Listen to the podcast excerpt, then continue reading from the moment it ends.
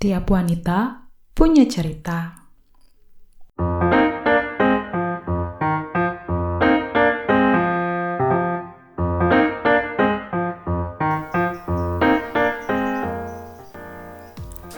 Hai, perkenalkan aku Wulan, wanita Sagitarius 31 tahun yang hobi banget ngomong. Mungkin aku adalah salah satu bukti kalau wanita itu cerewet. Inilah sebabnya kenapa aku jadinya latah terjun ke dunia perpodcastan. Perpodcastan. Sounds weird. But anyway, gara-gara juga sih PSBB kemarin kelamaan ya, mulut tebalku ini tuh rasanya gatel banget. Pengen ngomong gitu, pengen pengen ya pengen ngomong. Coba deh ya, dibayangkan dulu dikit ya.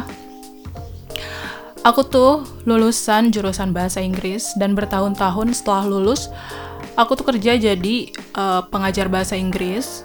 Terus aku juga sempat jadi penyiar radio kecil di sebuah kabupaten di Jawa Barat.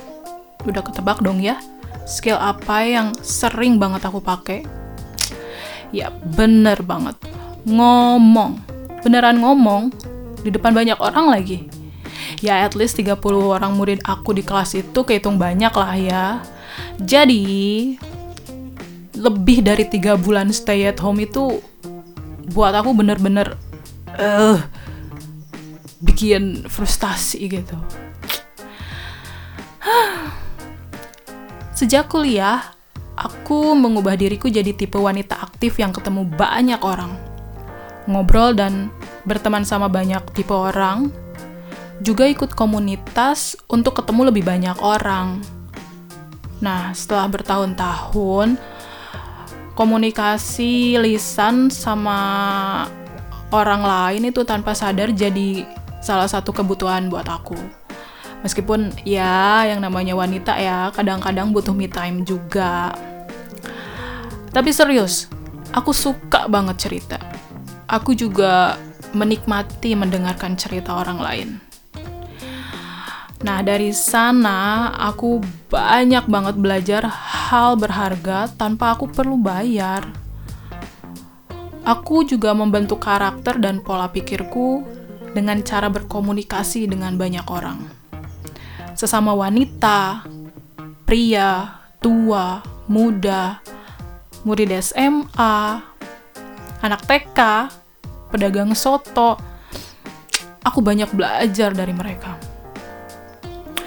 Jadi, di platform ini, aku juga ingin share cerita-cerita yang mudah-mudahan menginspirasi uh, dari diriku sendiri, dari pengalamanku, uh, juga dari wanita-wanita yang ada di sekelilingku. Baik cerita duka, uh, baik cerita suka, ataupun duka. Ya karena hidup itu cuma antara ketawa atau nangis kan ya nggak ada tuh kita diam di antara tengah-tengahnya. Aku juga akan share cerita dari sumber lain yang mengangkat wanita sebagai tokoh utamanya. Dan karena aku juga akan ambil beberapa kisah dari kehidupan nyata, jadi aku akan menyamarkan noda hitam. Oh, bukan ya. Aku akan menyamarkan identitas uh, tokoh utama dari cerita yang akan aku kasih ya untuk kenyamanan semua pihak. Aku harap cerita yang aku uh, suguhkan di sini mau itu cerita suka ataupun duka uh, bisa jadi motivasi khusus untuknya eh bisa jadi motivasi khususnya untuk setiap wanita atau siapa pun yang mendengarkan lah ya. So, buat kalian wanita-wanita yang merasa rapuh, remember that you're not the only woman in the world. You can share and learn something here to make you stronger and live your life happier. Buat kaum Adam yang pengen dengerin juga, uh, boleh banget.